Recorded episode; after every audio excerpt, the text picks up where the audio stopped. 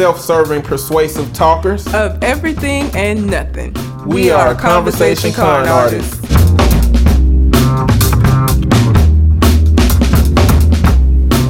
What's going on? I'm Mr. On Point. And I'm Calamity Red, and we are back for another episode. We survived the holidays just barely. Barely.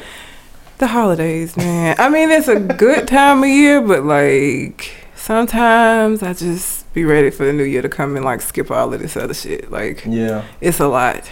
And you know, all some of these kids wanted for Christmas was their two front teeth. But they got some tornadoes and some floods. What the fuck is going on with this weather though? I have Like no idea. it's like 80 degrees, and I mean it's Alabama, but This might be what that global warming thing about. It might be because even in New York it's warm for this time of year. They don't even have snow. You know, and by this time, you know, they be snowed in. I don't know what's happening, but I don't like it. I don't like. I don't like change. Me either. I just it's too much. How was your holidays? It was all right. I mean, I didn't do anything or go anywhere, mainly because of the floods. Yeah. The roads on my way home were closed. I went online and saw some videos of my hometown with trucks floating by, and I was Oh, like, God. I'm not going there. I'm going to stay here. Yeah. But I enjoyed the holiday time, so I mean, it didn't make a difference to me. So, Okay. what about yourself? I mean, I went and visited my family. It, it was it was family, so It was family. you know, it was like regular family time. Yeah. Yeah. But let's just get right into some unnatural selection for this week. Got a couple of stories. Um, did you by chance hear about R. Kelly's little interview? Real quick interview he did with Huffington Post. I did.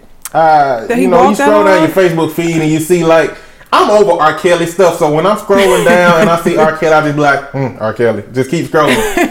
you know, so I, I didn't pay no attention to it, but I, I briefly got a. Yeah, he walked out because he has a new album out.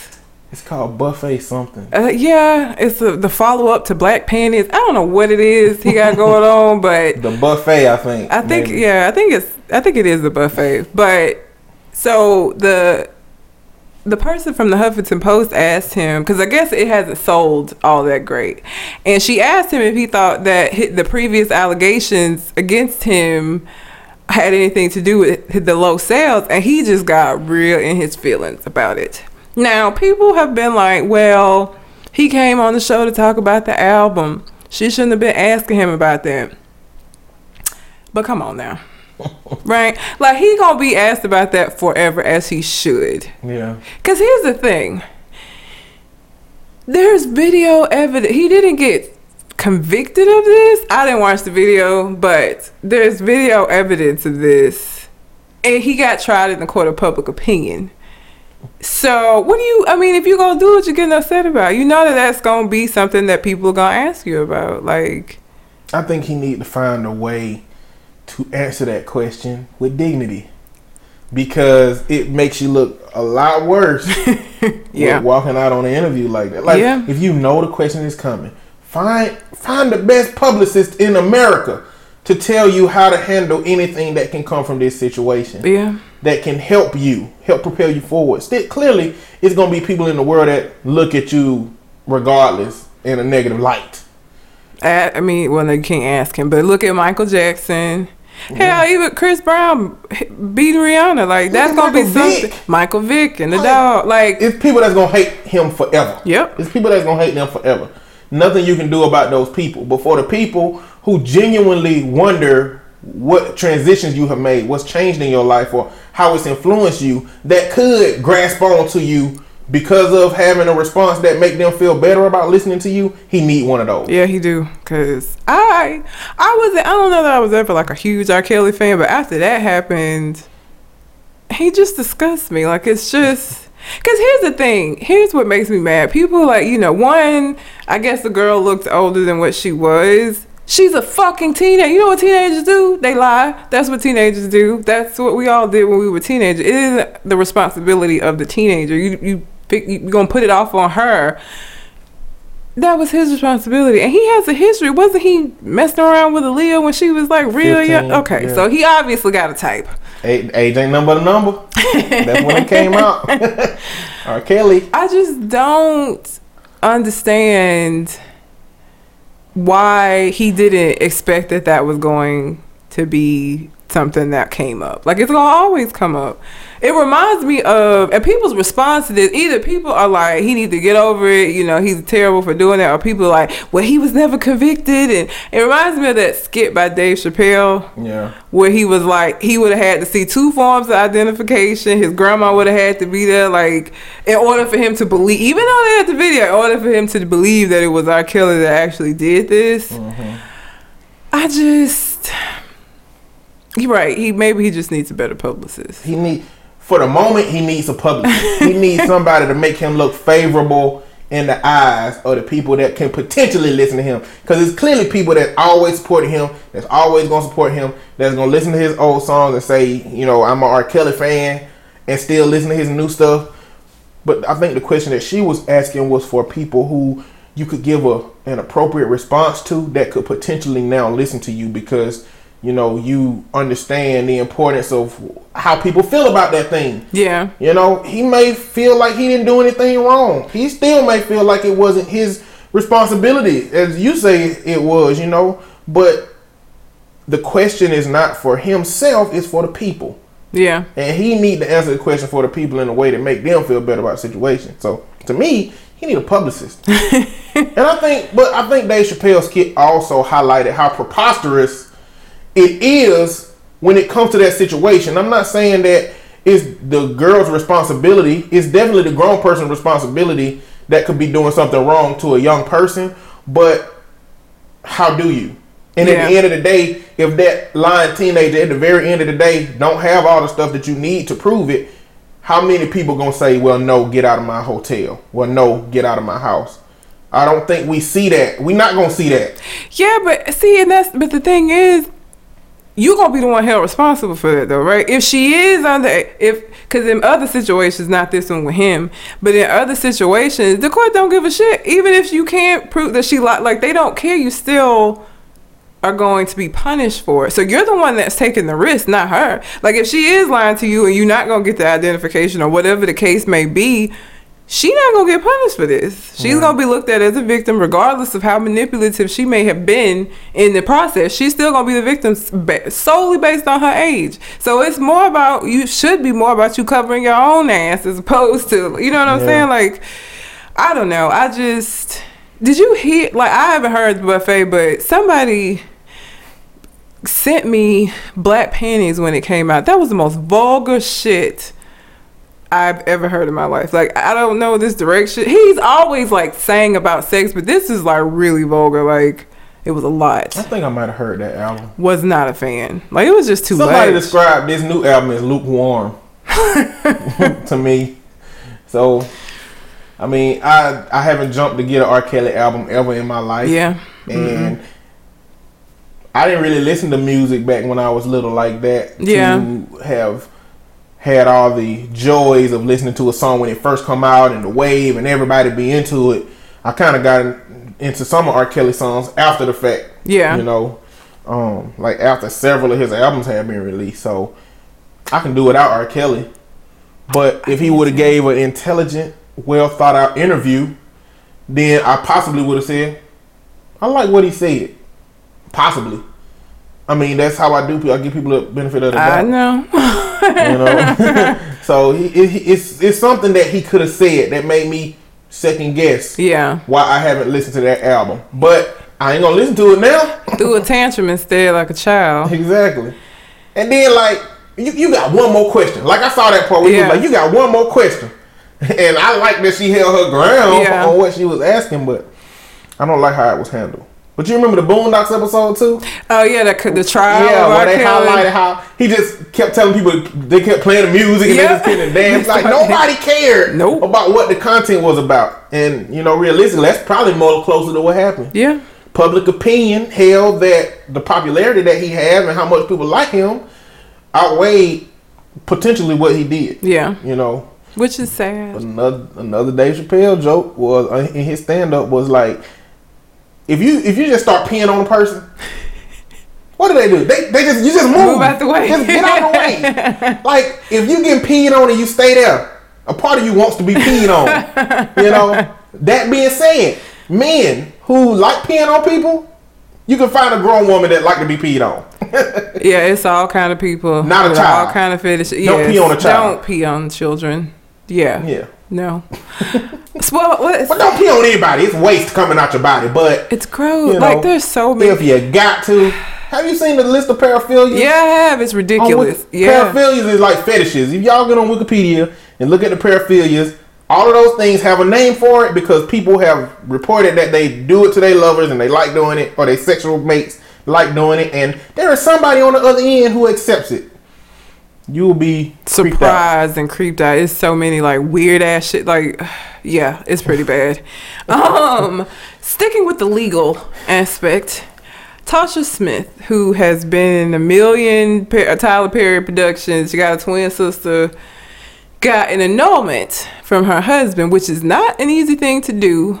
Which is why people don't get annulments very often. They get divorced because you have to prove fraud and some other stuff. So annulment is basically like marriage cancellation. Basically, it's like you were never married, as opposed to like getting a divorce, which is just the uh, dissolution of the uh, the marriage. So, So why get a divorce over? Why get an annulment over divorce? so you don't have the divorce under your belt, and I don't know how the payment with the annulment works.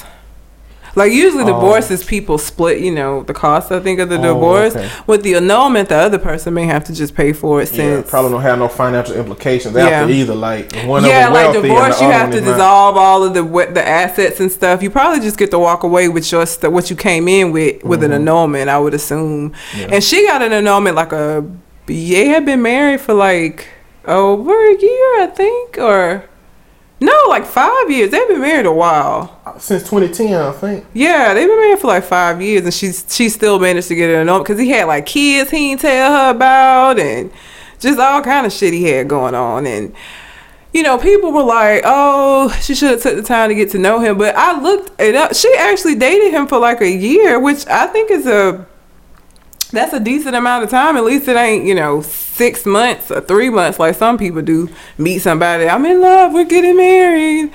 Two months later. So I guess my question is like how responsible is she for like for not knowing this stuff? I guess because you don't we weren't there to see there's some hey look antisocial personalities are very charming and charismatic people. I don't know.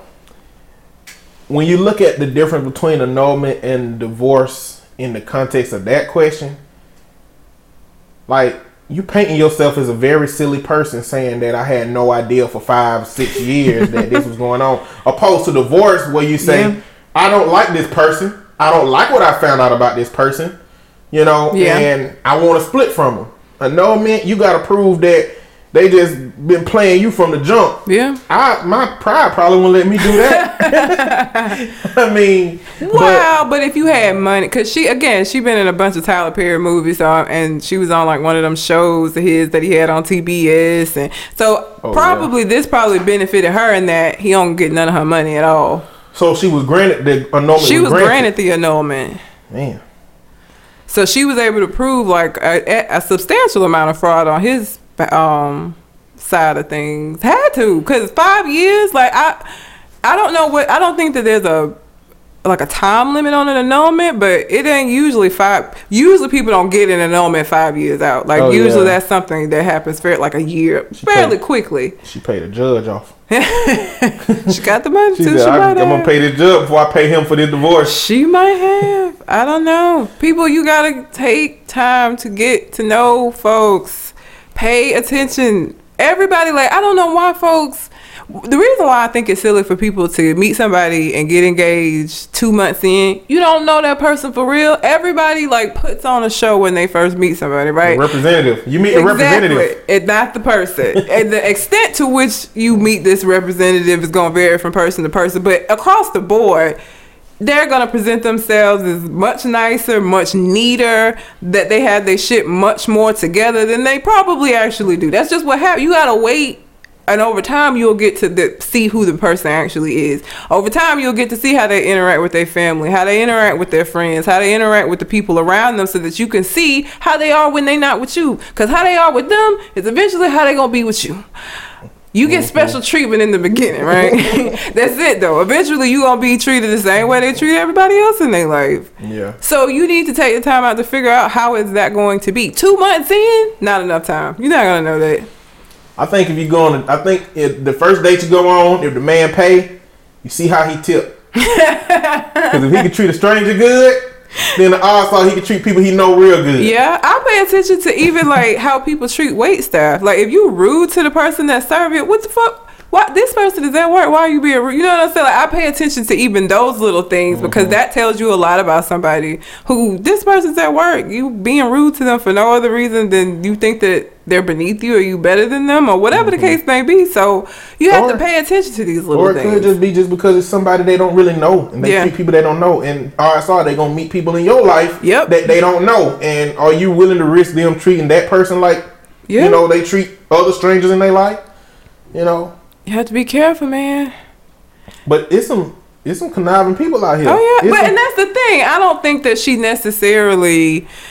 I, again, you know, given the fact that she dated him for like a year, I think that's a respectable amount of time. Like I said, people antisocial, narcissistic, they are very charismatic. very charismatic. So I could see somebody being duped. It happens all the time. this and it had to be intentional on his part. Mm-hmm. I'm going to absolutely keep this away from her. I'm going to absolutely keep that away from her. I'm going to absolutely hide this until it happens. Till you Mm-hmm. find out, hey, this is what's going on, and uh, oh, guess the jig is up.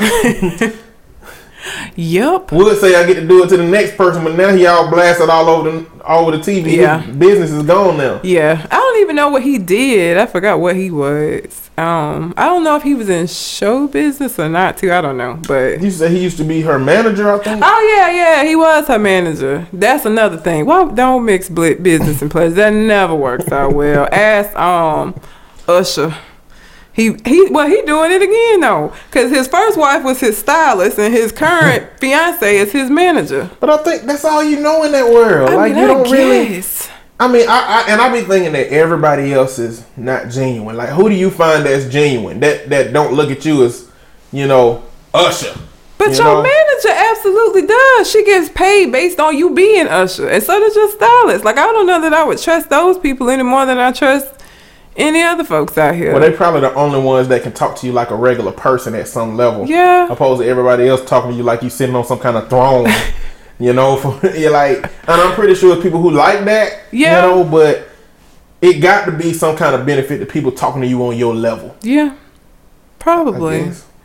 I don't know, but be careful who you attach yourself to, and make sure you take the time to get to know these people. Because again, everybody puts on that facade at the beginning. Everybody does, you included. Everybody does. Like you clean up your house knowing that you usually live in squalor all the time. Yeah. Like you know, you're gonna put on. You hide the crazy. People hide the crazy. It take you a little while to see the crazy. And and if somebody show you like crazy and nuanced behavior pretty early, just get away. Be scared. It's going to be twenty times worse when they get comfortable with you. Like if you see a little, if you see him raise, his hand back at you at the very beginning, like that is a sign. Yep. That is a red flag. You got to get out of that situation. Yep. Cause it's only gonna go downhill from there. Only gonna go downhill from there. Yeah. Um, the next thing that I have is Mr. Dance Fever, um, Odell Beckham Jr. now listen, I don't watch football. Let me just say that. Not a football watcher, so all I know from this story is what I've seen on my timeline. I don't even know what team he plays for. So there's that. Um I don't either. but apparently he dances a lot, you know, a whole lot. And people think his behavior is very suspect. He's been accused of being gay. He got into it with one of the Panthers players. Yeah. Um and there's a video going around of him in a club surrounded by men. You pointed out though that there was like one woman in the video, but it's predominantly men. And that woman looked like Lori Beth Denberg, but you know, And I've been in a gay club. I've been in a like a gay club before, and there are women sprinkled out throughout, but it's predominantly men in there. So it, I I don't know what club this was, so I can't say for sure that he was in a gay club. I can say it did look like it could have been, and he was dancing in a crowd of men, like with some shiny ass like rhinestone ass tennis shoes on. Like his his behavior is suspect. But here's the thing: it is. I can admit that. But okay, let's say he is gay. Then what? Is that gonna change how he plays football? Like, I, and I know, I know, men are so. I don't get why y'all are so overly sensitive. Like, I, he gonna be looking at me in the locker room. I'm sure that's what you know. If he gay, then you know he might be checking me out when I'm in the locker room. Like, what difference does it make if he's gay or not? Like, It don't make a difference to me. Cause I don't think I mean I don't know why people act like gay men are, are so much more aggressive. Like they just running up on straight men out here in these streets, just running up like, ooh, hey, like that's not how that works. Like, Yeah. but that's the perception, right? So now if he's gay, then obviously, you know, he gonna be running around snapping ass photos of everybody in the showers to take home with him at night. Like the way people act, like I don't see what the big deal is if he's gay. I mean, I wouldn't care. It Well, wouldn't first- bother me. First, I got to comment on the club situation.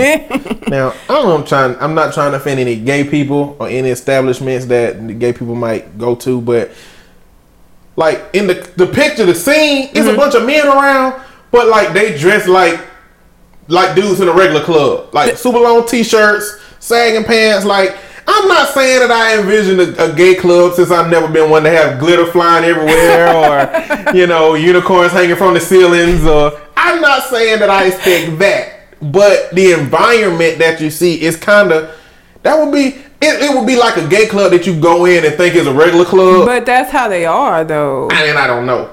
The So- one, I mean, I ain't been to a bunch, but I've been to 2 mm-hmm.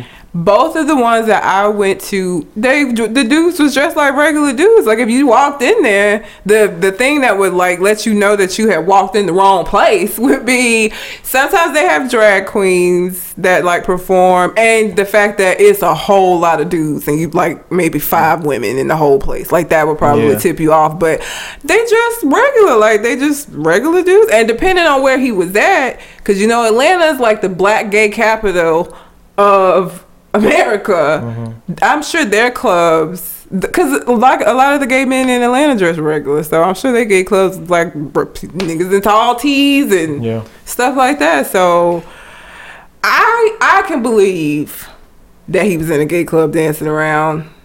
I don't know for sure that it was, can't prove it, but I have never seen a club video with that few women in it. I'll just say that. Yeah. Like usually when you Of a see celebrity too.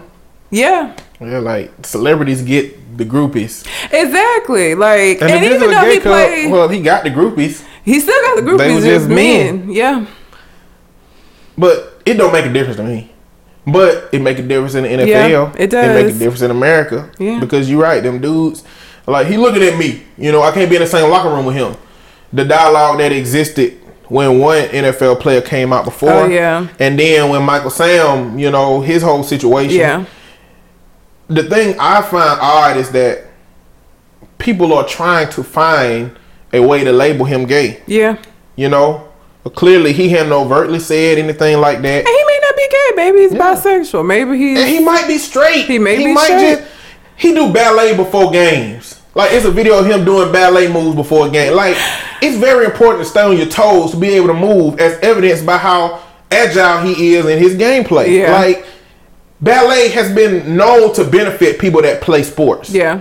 and they see videos like this, and everybody want to call him gang suspect, but don't nobody want him to say he gay suspect in the NFL. No, because then they won't. He they're not gonna want him to play Yeah. anymore. Like I don't know why people act like gay men don't have types, right? Like they act like if you're gay, then that automatically means that you will sleep with any man that is within a certain radius of you. That is not how that works. He is not gonna just be in the locker room.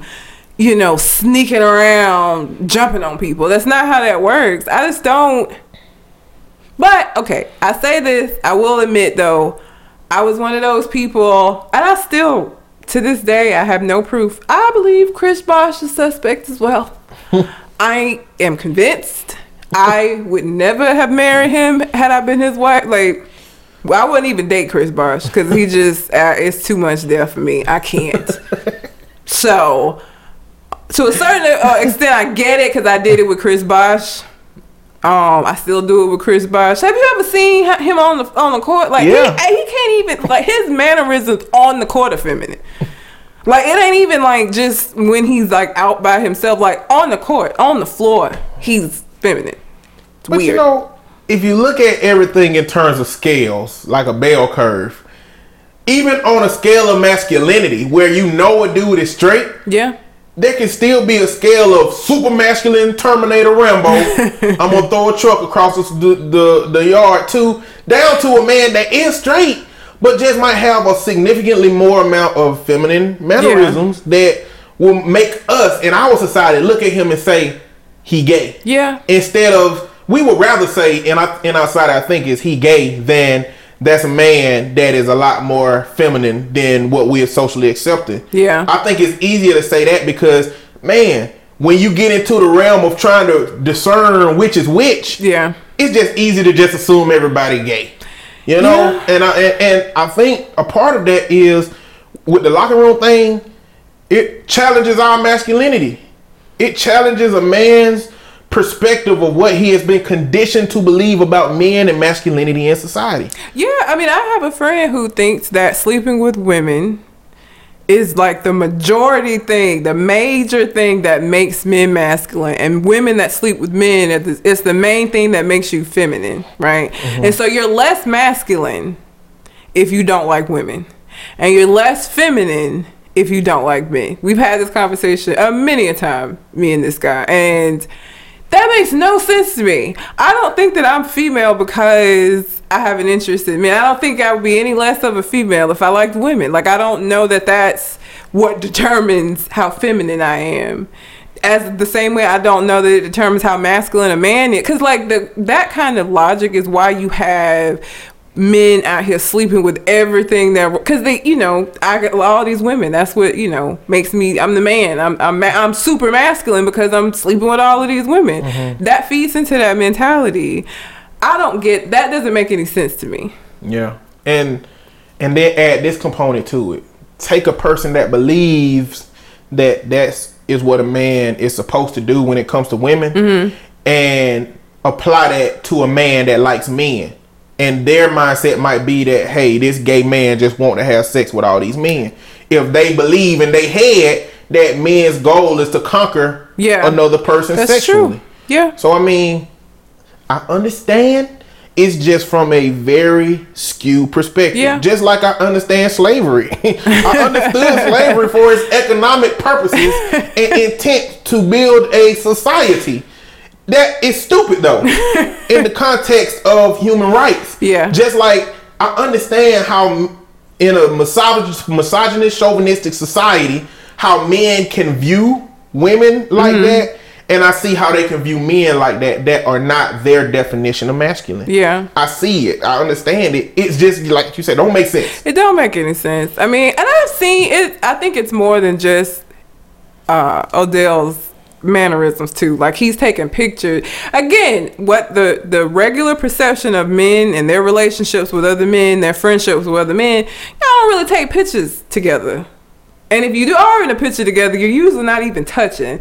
He has like a lot of pictures circulating around where he's like real cozy with some of his male friends, and people have a problem with that as well. Because again, that's not the norm of how we see male friendships. Now, women, we all love each other all the time in pictures. Like that's just what we do. But men, not so much. And so I think that adds on to it as well. I don't know if Odell is gay or not. And honestly, I don't really give a shit. It don't matter to me if he is or he isn't.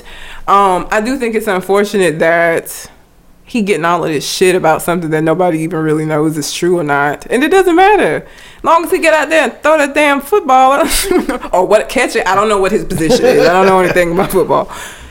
I'm having a real difficult time trying to figure out why Young Thug get to wear dresses, hang out with his homeboys that Lovers. are very feminine, And he calls call lovers. people lovers. He got a he got a lyric that say we in here smoking penises. Whoa, wait. Yeah, What? yes, that is a lyric. like I, we we can look it up after this. if I'm wrong, please correct me. Oh, but I believe 100 percent that is Wow. a lyric that he has. I know he they him and Young Quan had this song uh, my homie. I don't love hoes. I don't. I don't love something. I don't love hoes. I just love my homie. And I, and I can understand that. It, interpreting, I can say, okay, this is bros before hoes in a in a different context. But isolated, you can say that. But when you put it next to a man that wears dresses, a man that calls men his lovers, a man that talk about smoking penises, then in the context of all of that stuff, it becomes a different message. But it's accepted though. That's what I'm saying. That That's makes what's confusing no me. sense at Like, all. And I'm pretty sure the same people that have a core problem with the possibility that Odell Beckham Jr. is gay don't like Young Thug themselves. Maybe. Cause a lot of I've seen a lot of people like take up for Young Thug talking about that's just his style. There's a video. Remind me when we get to the show. I don't, I don't know if I'm be able to find it. There was a video that like got released. He he was in the studio with a bunch of people. Somebody was like recording what was going on in the studio, and there's like white male gay porn playing on the screen, like you can see it. And it's nothing but dudes in the room, and they're all sitting around just chilling. There's like a pool table in the background, and there's like gay porn on the screen. But people still listen to his music and they fine with it. Nobody like really talks about it. It's like that silently accepted. I don't understand. and I that's what confuses me. And my thing is, I if if he if he's gay, I don't care. I don't like Young Thug all by himself without that stuff. I can't Like, understand what the hell he say. I don't know Yeah, like- his song. I have no idea what he says. I don't get. But you know, I'm out of, been out of rap for a while, so I mean, the burst, Young Thug burst in the screen is like, okay, I don't know what I'm listening to, but I already don't like him, and the, the gay stuff don't change any of that. You know what I'm saying? It's just I'm looking at it from the perspective that we accept some of this behavior from some people, we reject some of this behavior from some people. Why is the question? Maybe because NFL players and athletes can't really talk and say what they want to say because they represent the organization and they can get in trouble for some of the things they say versus rappers can say whatever they want at any point in time and they can represent their ideals more you know because you can call Odell Beckham Jr. gay and he got to walk away from you you call um, Young Thug gay then him or his partners can pull out some choppers Yeah. you know like I I, just know imagine he carries around a little pink gun. little small caliber pink gun. I don't know I just imagine that that's still- what he have. it's still capable of murder Yeah, well, yeah, no, yeah, but I just imagine know? he has a cutesy little gun. I don't know, I don't but get it. I, I was done when I saw him wearing that dress. And in the interview, they said, "What is that you wearing?" And he was like, "A dress." like they thought he was gonna say, "Oh, it's a tall tee that I had extra, especially made with thin straps on it." he was like, "Yo, this no, it's a dress." And then, like the the interviewer clearly expected him to expound Lie, on that. yeah. But what other questions could you ask after somebody openly say, "Yes, a dress"? What else? It ain't like, nothing you don't want to say why you wearing a dress because then that's gonna get into that's gonna turn into some aggression probably. yep, probably so. But I just don't understand that dynamic in which we split how we view different things in different contexts. And you would think that it would be worse for Young Thug to be gay. If, if, if, if you had to choose one of them being gay, you would think it would be because Young Thug, hip hop itself is super misogynistic, super, you know what I'm saying? Homophobic. Like super homophobic. So you would think that it would be worse actually for him to be gay and to be doing this shit as opposed to Odell because of just the climate of hip hop. So I don't understand. I've never understood why it's been okay for him to do that. Like I just don't get it. It don't make no sense to me. Well, if Odell Beckham is gay, he has more to lose than Young Thug He does, which is sad. which is his career. yeah, I don't know what he got to fall back on. When Young Thug, he can come out in a rap song tomorrow and say, "Yeah, I'm gay," and he's still gonna have a career. He's still gonna rap. Now I don't know how his sales would do, but Probably it looks like that's what it is now. yeah. You know, Probably go up among like gay black men, like Yeah. Atlanta. He'd be popular in the clubs in Atlanta. yeah, like he already, He already probably is, I'm Yeah, sure. Like I don't know. I just don't understand. And speaking of things that I don't understand, y'all need to leave Steve Harvey alone. no, y'all don't. Keep going at Steve. Steve made a mistake. It happens. I think Alan Thicke did the same thing before he like called out the wrong name. Like it happens. Like, and I saw the little cue card. I probably would have fucked that up too myself. Like it, it was not very clear as to who the winner was. Looking at it from like a teleprompter. So I mean, I get it, but people went in like he just. They act like he, I don't know, called Obama fucking Muslim. I don't know. They just really went in. But I don't, I don't think anybody called Steve Harvey a terrible person. I don't think they challenged very much about Steve Harvey's character because he'd been in the world so much. They Yeah. just had memes highlighting the mistake he made. It was really funny though, because like there's one. Hilarious. Did you see the one where he's holding a, a Coke bottle and it says um, "Merry Christmas" from the Pepsi company? I didn't see that. Yeah, they made a bunch of. So, was speaking of Odell, Odell Beckham Jr., there is one. So, Odell Beckham Jr. is very famous for a catch he made where he was leaning all the way back and he caught the ball. Yeah. I saw one where Odell Beckham Jr. was photoshopped into the photo of her getting the crown, getting the crown, with him grabbing the crown out of her hand. Like they went in on this whole They situation. really did. But my point is, Steve Harvey is a comedian. He is. He has been paid at some points in his career for highlighting the downfalls of people, and everybody laughed. Yeah, And I think Steve Harvey can take it. I think he can take it too. I do. I just. It's gonna die out like everything else. Yeah, he gotta get it while it's going though. Yeah. But he put out a photo of himself saying "Merry Easter, everybody" on on Facebook. On his, Oh, his, that's good. He's got Yeah, a good like, sense of humor I- about he it. can That's take it. Like everybody's coming to his defense as if Steve Harvey, if he wanted people to stop, then he could have went on a "Stop Messing with Me" campaign.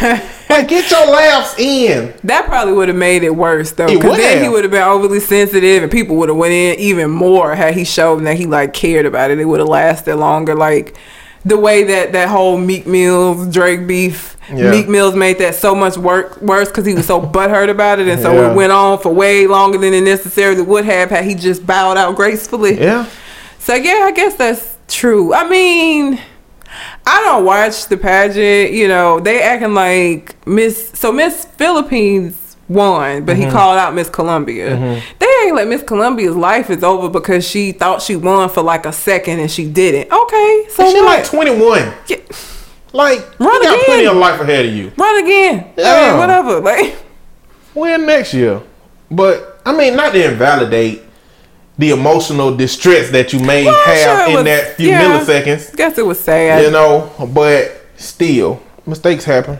Yeah. And I think that they've done a good job at communicating that because I think Miss Colombia released a, a status or something that talked about the situation, but also said that more it had you know like Colombians and Latino people had been talked about this much in a long time. Oh, so yeah. I think it's refreshing to see that dialogue about people that don't normally get talked about. Well, that's good. I good. think so, that's something that she said. But let me give y'all some advice about these meme waves. When somebody make a mistake in society, when somebody does something today, because it travels so fast and because people are so very intelligent and cunning and witty with the responses to those things, just let it die. It's gonna come and it's gonna go. And nobody gonna be talking about Steve Harvey, Lil Blunder next week because next week is gonna be old news and people ain't gonna want to hear old news. Yeah. Just let it go. One week, two weeks, it'll be over. Y'all don't gotta get out there supporting that person, taking up for that person. They either can take it or they gon' not gonna make that mistake ever again in their life. You know what I'm saying? Like Steve Harvey ain't gonna make that mistake again in this context. You know, so let it go. Probably laugh. not. He probably. If I was him, I wouldn't even want to host shit no more. Like now I'm good. Anything where I gotta like call out a name of a winner, I'm straight. Now I'm good. If I was a celebrity, I'd make mistakes on purpose and let people meme it. Like I believe Drake did with the Hotline Bling Oh, video. he did that on purpose. Like He I'm just gonna be silly. did. Like I would do that. There was a million of them memes of him dancing too, or like the Vine videos where Yeah. he, they put like clips from movies. Yeah, like I would do that. If I was, I would do that all the time, every now and then. This shit was hilarious, man. it was so funny. Um, I think that's all I have for unnatural selection for this week, though. It was like because of Christmas, you know, wasn't a whole lot of stuff. I'm sure I'm missing some things, but y'all need to follow me um, and send me things so that I will stay abreast of things because I have a tendency to. If it ain't on Facebook, I don't see it a lot of times. I don't watch Yeah. the news. So I'm on Twitter, red underscore um, calamity. So yeah. Cool. Yeah, I might as well get mine. Y'all can find me, Mr. On Point, Mr. Underscore On Underscore Point, Twitter. Holler at me, let me know something.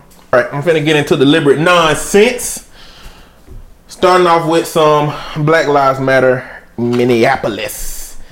In Minneapolis, in the Mall of America, or whatever the biggest mall in that state is called, they plan on having a protest and it was a planned protest because clearly you got a planned protest so people will be a part of it Yeah.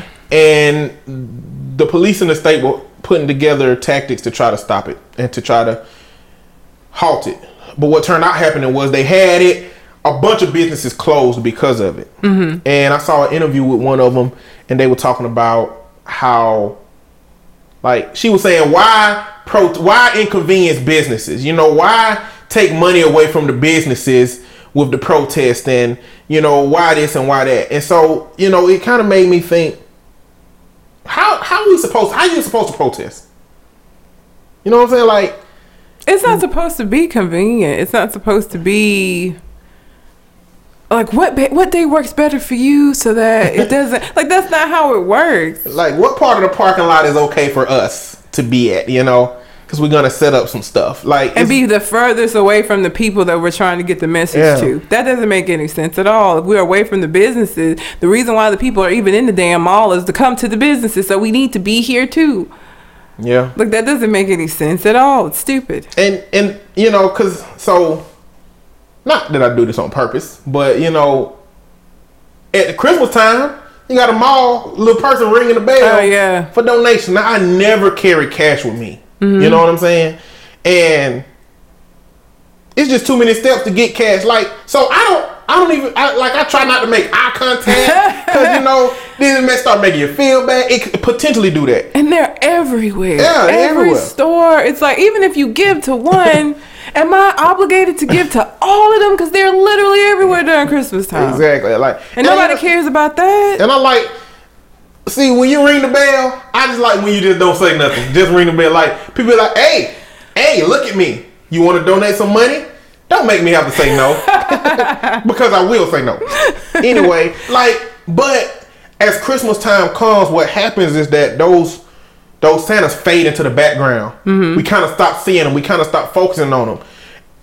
And if you want a protest to be that, that's not a protest a protest is supposed to interrupt the status quo to help those people see what the meaning is. Mm-hmm. And the lady in the interview, she put it real. She put it very eloquently.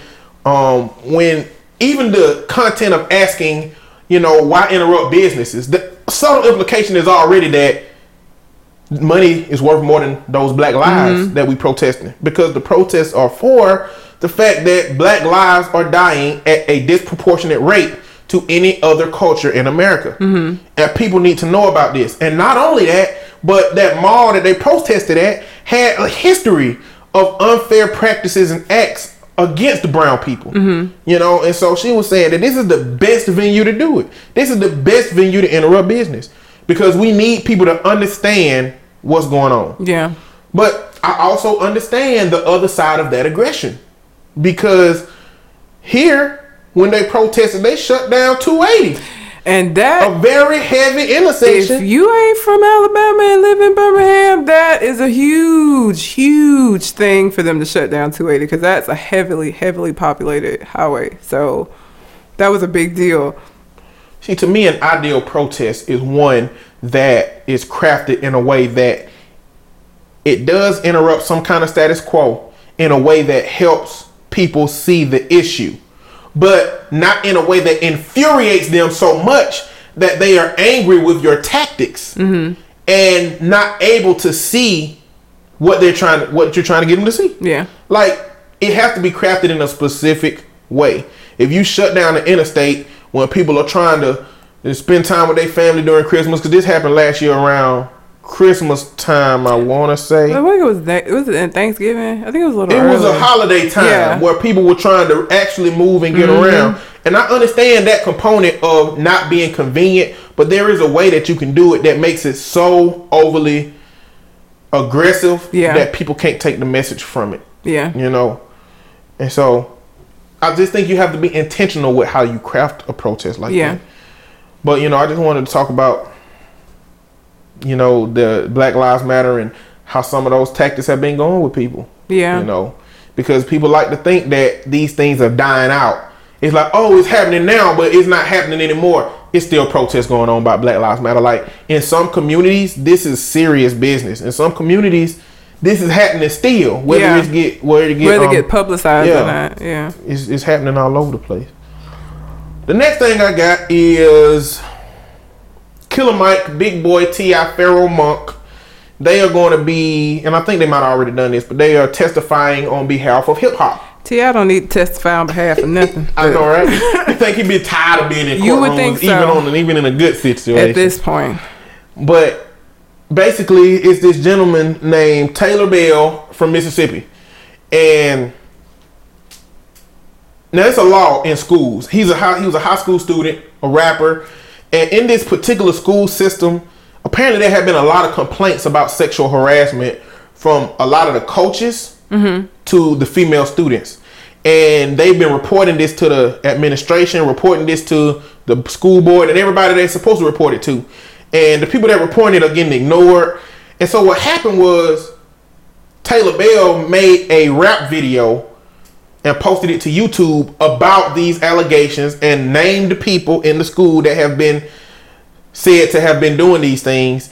And it became a very big case with the school because there is a there's a law called the Tinker Law or something like that. I think that's the name of the person who it became a thing from. But mm-hmm. basically, anything that you say on school campus that can disrupt the ideals and the environment, they can control that. Mm-hmm. So while you're on school campus, you can't can't say what you want to say. Mm-hmm. The problem that this case gets into is he said this outside of campus. Mm-hmm. And now, can they control what he says outside of campus about the school? This is what it's about. A couple of courts said, no, y'all can't control that.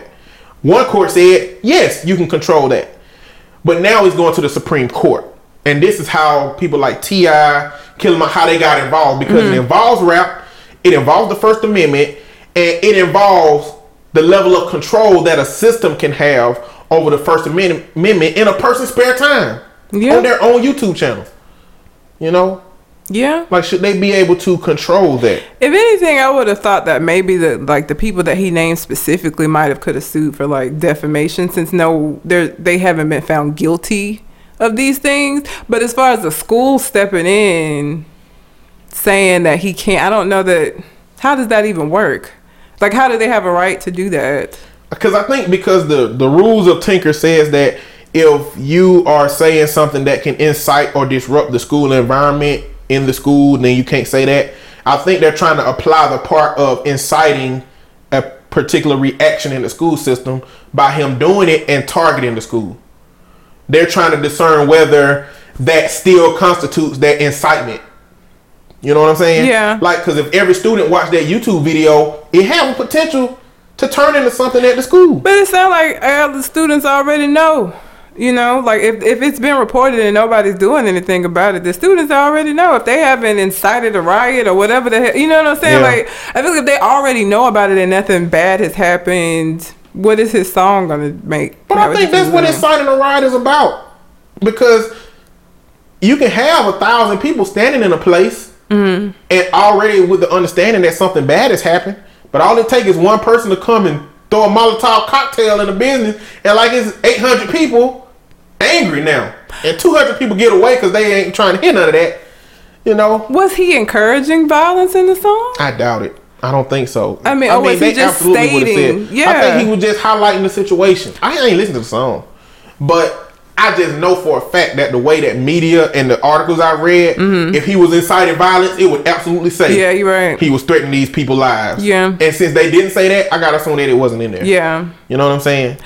I just don't. Again, I could see if the people he named specifically sued him for defamation. That could be a thing, since he used their actual government names. Yeah, But I don't know why the school feels the need to step in and do all of this. Like, I don't understand that. Yeah. I hope it doesn't. I hope the Supreme Court upholds his rights. Well, I think it get. I think it gets into the.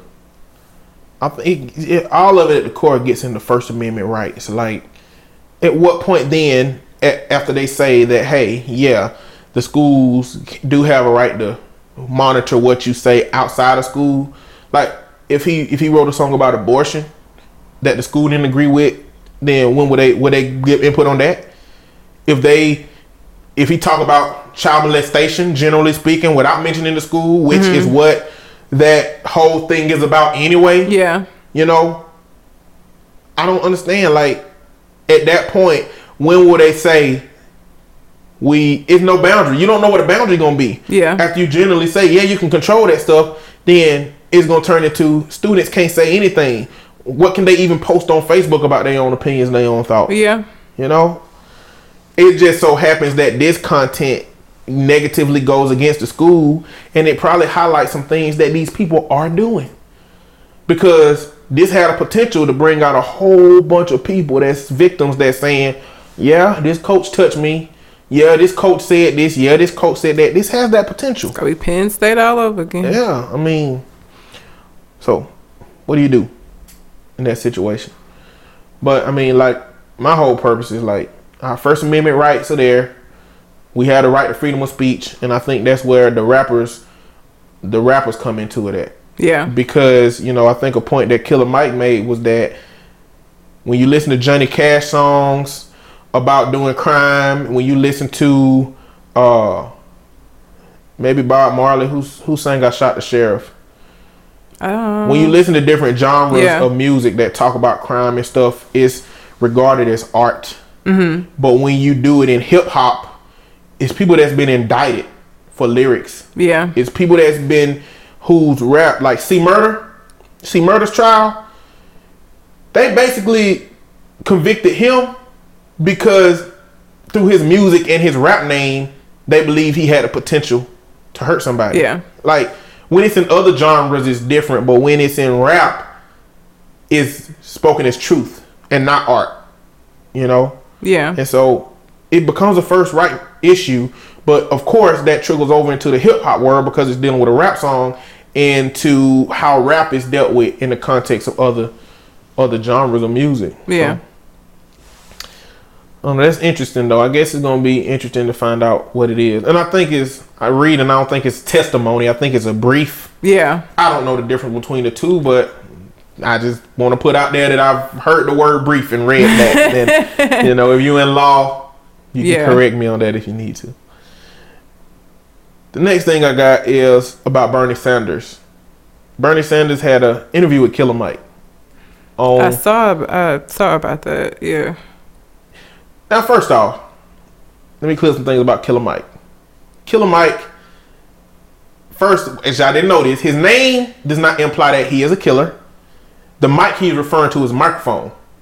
So his name, Killer Mike, references the microphone and how he kills the microphone in that metaphoric sense of, you know, I go hard on it, Huh. you know, verbally. I did not know that. Yeah, I didn't either.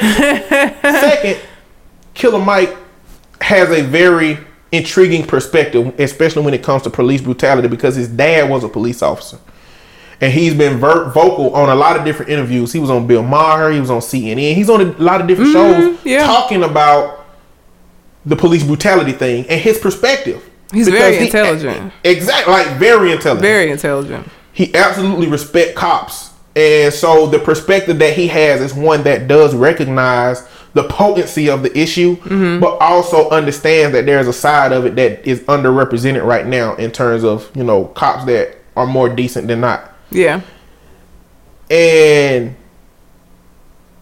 he's been heavy in politics for a long while. He got a song called Reagan that talks about Reaganomics and Reagan's era that really gives some insight to the devastation that, you know, Reagan let me not say that Reagan caused, but the devastation that some of the policies Reagan implemented to the African American community mm-hmm. at that period of time with the things that he implemented. And so this interview goes right in line with the things that he understands that he lives that he raps about. Mm-hmm. And so Bernie Sanders being that democratic, more close to socialist politician, he was just asking them questions about his views, how America is, his changes. If you didn't know, Bernie Sanders was, you know, he was with Martin Luther King in a lot of different contexts in terms of things that he did in the civil rights movement. So he started asking him questions about the civil rights movement. Bernie Sanders gave some input on Martin Luther King. And like the best thing I heard him say was that Martin Luther King was courageous. Like if nothing else, he was courageous. Mm-hmm. Like you know all the other stuff he did, but he said as a man, he was the most courageous person I've ever met. Because like towards the end of Martin Luther King Jr.'s life, he started focusing on social policy. Mm-hmm. The next march they were supposed to have was a poor man's march. And it was gonna be Latino, white, everybody that's poor in the country. Mm-hmm. This is what he was working on before he died. Because and they was telling him basically, wait, no, no, no, you black. You just focus on civil rights. You just talk about stuff for black people. Mm-hmm. And he said that it's no point of being able to sit in the burger joint if you can't afford the burger. You know? Yeah. And so he just has a very like Bernie Sanders has a very interesting history when it comes to this country. And the way that Killer Mike Killer Mike owned barbershops in Atlanta, and he did they did the interview in the barbershop. There was a mm-hmm. pit bull barking in the in the background, and they had to come up with a solution to get the pit bull from stopping. Like it was real. Like Bernie Sanders was there, Yeah. with them. So it just gave me another perspective of Bernie Sanders as a a politician because what's important to me is that you remove as much as the component of politician away from yourself in order to in order to get my attention. Yeah. And Hillary Clinton has done that, sitting down with Black Lives Matter people on some podcasts with some African American um, girls. I can't remember the name of the podcast, but with uh, them sitting down with them, and it made her less political to me for a moment. Um, but she go right back into politics. Mm-hmm. Oh, yeah, right back. But Bernie Sanders, I'm seeing a lot more of a person that cares about America, that values change, that values people, and not just a person that is contingent upon the poli- uh, political platform to do his own bidding, but pretty much using the political platform as a way to emphasize all of the things that he really believes and he thinks and what he's trying to accomplish. You know. So if you haven't seen that interview, you should get into it. What I will continue to say is that in politics there is no best candidate. There is a lesser of a whole bunch of evils. so your best bet is to educate yourself, find out what these people are talking about, and decide if that evil is less than another one. And choose from that perspective, because that's exactly how I vote for 'em. Yeah. Ain't It ain't no no, best. other way. Yeah, it ain't no best. They all got they certain shit. Yeah, So, all gonna like. I try my best to vote on the character of the person, but you know what? Politicians are so charismatic. I was just finna say it's hard to do like, that with them. There's a large percent of them that psychopaths. Yeah. And psychopaths are very, very evasively charismatic. Mm-hmm. They can be charismatic, and you looking right in their face, and you'll never know it. And so now I just got to choose which one I think is the less evil in the terms of what my common interests are with that person, because there's a lot of people out here voting against their common interests. You know, but that interview gives a lot of insight to Bernie's perspective on that and how Killer Mike does that. And like I said, they in the hood, so they Bernie Bernie Sanders get some respect from me for that. you know what I'm saying? In a controlled hood environment, Yeah. mind you, but still, you know. What else do I have? The last thing I got since we're on politics is going to Hillary Clinton and the Black Lives Matter movement that I just mentioned a minute ago. She talked with some Black Lives Matter activists, and I don't think they were happy with the way that she responded. A part of it is that Hillary Clinton is not very charismatic, like most politicians. She's not. She is. She she's the wife of somebody that was originally charismatic, mm-hmm. and I don't think you normally get two charismatic people in a relationship like that. Now I'm gonna say she don't know her stuff, but she ain't very charismatic, and I think that the response that she gave off to them came off as cold, came off as distanced, and it didn't sound like a real response. It was more like you know, give me a plan, mm-hmm. tell me what we can we need to do, and I think they just didn't like that. But that's not the point. The point is, after that interview, and from some people I've heard, people being so critical of Hillary Clinton, Bernie Sanders, and assessing the genuity of their involvement in these things. How do you determine how genuine a white person is when it comes to win for losing. something like Black Lives Matter, something like a black person struggle, something like like how genuine can you be? And if you can't, as a white person, at what point can they show themselves being something close to genuine that black people can accept? I think there's some people who are not going to ex- just not they are not prepared or capable of accepting any kind of they're never going to think that they're genuine. Like I don't know that there's anything that they can do that's going to influence certain people. There are certain people who feel like white people don't get it, they never will, and that's just how it is. And anytime they pretend to get it, it's just that it's them pretending. It's not them actually getting it because they can't understand. And I don't understand that because it's like you put them in a position, they try to do something, they're disingenuine. They don't try to do anything, then they're terrible people. You know what I'm saying? Like you put Yeah. it, put them in a position where they're, what can they do? You know, I do think that there are people, uh, white people, uh, uh, who get it, who see that there's a problem and want to help. I think that they are genuine. I don't know how you measure the genuineness. Now that I don't mm-hmm. have an answer for, I, I feel like it's just something. Either you feel like they're being genuine, or you don't. Like Yeah.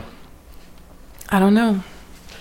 I don't either. I have no idea. Like, I'm anybody that tells me, like, if it comes out of your mouth, I know there's a potential that you're lying, but I believe it until you show me otherwise. Yeah, And if you, as a white person, tell me that you support Black Lives Matter, you support African American struggle, you support something, I believe you. Until you show me that you really don't, or that you're just really ignorant and you Yeah. believe that you do. And we can have conversations about that. We can talk about what you don't understand and how we can change, you know, that understanding if it needs to be something different. yeah, But when you absolutely shun people that you could have that dialogue with, then you lose support. yeah, And I know it's a lot of black people that don't care about losing support, you know, but racism is an unfortunate thing in this country for black people and for white people that aren't racist. yeah, You know what I'm saying? And for Latinos and for people who not, are not racist against Latinos, like there are people that do get the stigma of being racist because they white in America. You know what I'm saying? I mean, there are people who think that all white people are racist. Like, I, I, there are people who feel like they're all racist, and that any of the ones, again, it's just an act. They're all racist. Some of them just try to pretend like they're not. Um, which I don't even know why that would be a perspective you would want to have. How fucking sad would that be, right? How sad is it to feel like there's an entire segment of the population, the controlling segment of the population, to feel like they hate you. eh, All of them hate you and will always hate you. It's depressing as shit. It is. Like to feel like none of them care at all. Like Well, and I think that it's a part of American society where we get into this. It got to be one way or the other. This Yeah. black and white thing. It's a scale of gray. Yeah, gray is everywhere. I don't know why people Exactly. leave out gray. Gray, there's more gray than there is black and white. I mean, on a scale of racism, at the very top of the way that you can think about racism, all white people are racist. And right below that is not all white people are racist. Most of them are, but other ones are just ignorant. Below that is not. It's like you know, it's not a lot of racist white people. Most of them are just ignorant. And then below that is like, now it may be some racist white people, but most of them are just ignorant. And then below that is like. You know, a lot of white people ain't necessarily racist, but they benefit from white privilege. And them like it's a Yeah. long scale of ways that you can think about racism. So to me, whether you have the every white person is racist ideal or the no white person is racist ideal, you really invalidate all that middle ground that Yeah. comes along with how people exist. You have to take that in consideration. Yeah. It is a large scale under which people exist in any context. Whether you're looking for a mate for a relationship, whether you're trying to determine how racist somebody is, whether you're trying to figure out their uh, po- political scale. It ain't just Republican, Democrat. It's a whole bunch of middle stuff. Yep. Between them two things, but we get caught up in society in this is one way Or the or other. the other, Yep. Either and that or. is a very very dangerous way of thinking It is. because you don't prepare yourself for the stuff, the extra stuff that's lingering around. Nope. Anyway, that's all I got. Cool. That's all I got for deliberate nonsense. Anything else on your mind? Adele tickets are eight hundred dollars, which is fucking bullshit. Who finna pay eight hundred? Listen, outlet. I'm an Adele fan, love her to death. Eight hundred dollars, I could pay my rent. Adele is not getting my rent money. I just that's ridiculous. They gonna have people breaking in. They gonna have people kidnapping Adele for concerts. You right? Like I think because like the her U.S. Uh, city tour dates sold out within like a minute. I think places like Ticketmaster, I think they like automatically like go in and buy all the tickets so that they can resell them at a higher price. Because there's no, I just don't, I just cannot imagine that there was that many people sitting in front of their computers at 10 o'clock on the dot that like bought tickets and it like got sold out in like literally a minute. There, I just don't believe that. I think that there are companies like Ticketmaster that buy up the tickets because they have tickets available. Where'd they get them from, right? Yeah. So I feel like they just buy them up and then resell them at a higher value. That's unfortunate. It is. and it might end up being unfortunate for the performer. Yeah, who the hell can afford eight hundred dollars? Not everybody is willing to, you know, get an eviction notice to go see an Adele concert. Yeah. Like your core fans that may not be financially stable are going to have a difficult time seeing you out here. Yep, it's ridiculous. That's messed up. Yeah, basically. But I won't be going to see Adele. Maybe, maybe I'll get to see her one of these days. It won't be this tour though. Maybe I get to see her when she do forty five instead of twenty five because I can't. This ain't. I'm not gonna be able to do it. So, um, happy New Year to everybody. By the time we come back, y'all have we'll have celebrated New Year's already. So, hope Yep. everybody has a happy New Year. Be safe. Don't drink and drive. All of that shit. You know, Yeah. careful. No. Uh. Do you do resolutions? Nope. I ain't gonna keep them shits. It ain't no point in doing it. So, I my goal every year is to strive to be a better person than I was the previous year. That's the only resolution I make because that's one that I can keep. Any other bullshit, like I'm gonna go to the gym and all that, I ain't gonna keep that shit. So, I do concrete, very simple resolutions. I'm going to buy new shoes in 2016. I will buy at least two shirts in 2016. I will try not to buy more than 10 games. And that's that's like $600 itself. we'll try not to spend that much on games in 2016. I will wait till games go on sale and not buy them right away. Like realistic stuff, you know what I'm saying? Stuff that I'm gonna meet. I do want to travel more next year out of the state. Um, but that's really it. Like I just don't ever. I would just like to become a better person, and I got room to grow. Yeah. So, um, that is the only resolution that I always make. Cause anything else, I know I ain't gonna keep them shit. So Yeah. I just don't even bother. I'm not gonna lie to myself. like, there's no point in lying to yourself. I don't want to say it's lying to yourself. I think it is. You know whether or not you're capable of doing some of these things, right? Like I feel like people have these lofty ass goals that they know they're not gonna like it's not within your capabilities, it's not within your personality. You're not gonna do it. Why even So I would say less a lie and more an irrational hopefulness. you always gotta give people the benefit of a doubt. I think they lie into themselves. No, it's- Lies. It's, irrational. It's irrational. Lies are irrational a lot of times, aren't they? Yeah, but a lie is you know when you tell it. If you believe it when you say it, it ain't a lie. I don't even think they believe it. I don't think a lie is a lie because hindsight determines. I think a lie is a lie from knowing at the point that you say it whether you believe it's true or not. You don't think people make resolutions for things that they know they're not going to be able to accomplish just because it sounds good? Because you know everybody always asks, "What are your resolutions for next year?" You don't want to. You don't want to not have some lofty goal, so you're going to say, "Oh, I'm gonna," you know, get, feed the poor. I don't know something lofty that you know you're not going to. if do. we talk about that scale that I mentioned, I, I know that it's a lot of people that lie. yeah, But I know it's a lot of people that say those same things that they're not going to accomplish that they absolutely believe it. yeah, I guess. you know what I'm saying? I suppose. I, I don't. I don't know. No resolutions for me. I just hope to be a better, better calamity. So, oh, Facebook. We have a Facebook page. Got to mention that. Conversation con artist. Yeah. Find it, add it. We also have email if y'all want to like get in touch with us for any reason. It's conversation con artist. At gmail.com. And I am on Twitter, red underscore calamity. And I'm on Twitter, Mr. On Point, Mr. underscore, Mr. MR underscore on underscore point. So, you know, follow us. Not not stalkery follow us, but you Yeah. know, check us out. Give us some ideas. We're always looking for ideas. Yep, some input. Correct us on some stuff if we wrong on Because I know we probably be saying all kind of shit that's wrong. Yep. So We're gonna go find out if, if Young Thug got this uh, smoking penises lyric. if he does, listen, I'm gonna fall the fuck out if he does.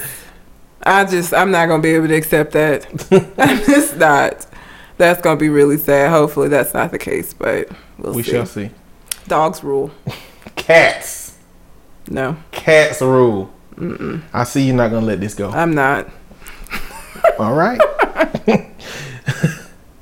I'm not gonna let it go either. Then All right, well, you know, you and your little evil cats. Mm. when they take over the world, we'll look out for you. but dogs gotta go. Dogs are wonderful little creatures. We're doing like on Rick and Morty and just send them to a new dimension to have their own universe.